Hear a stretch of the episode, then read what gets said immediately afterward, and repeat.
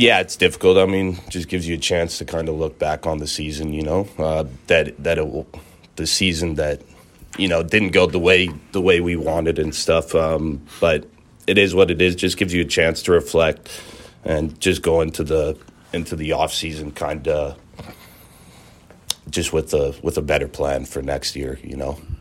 When you look back, what stands out most, kind of, as to what went wrong?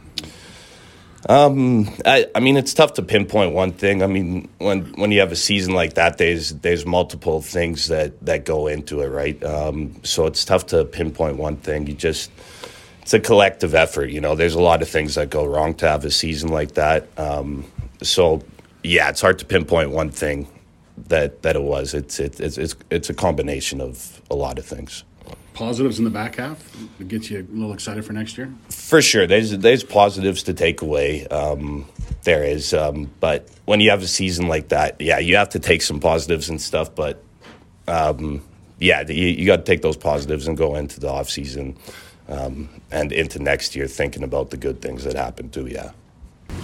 What are you guys talking about in there as you're packing up?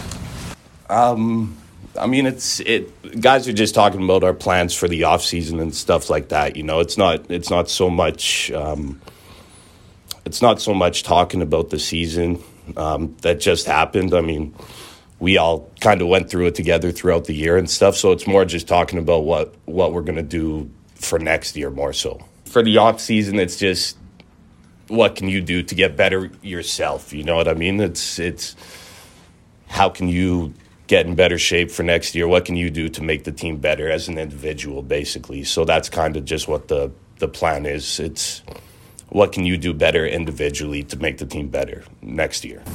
Everyone's come out and said it was a tough season, tough season for fans too. What would you say to them?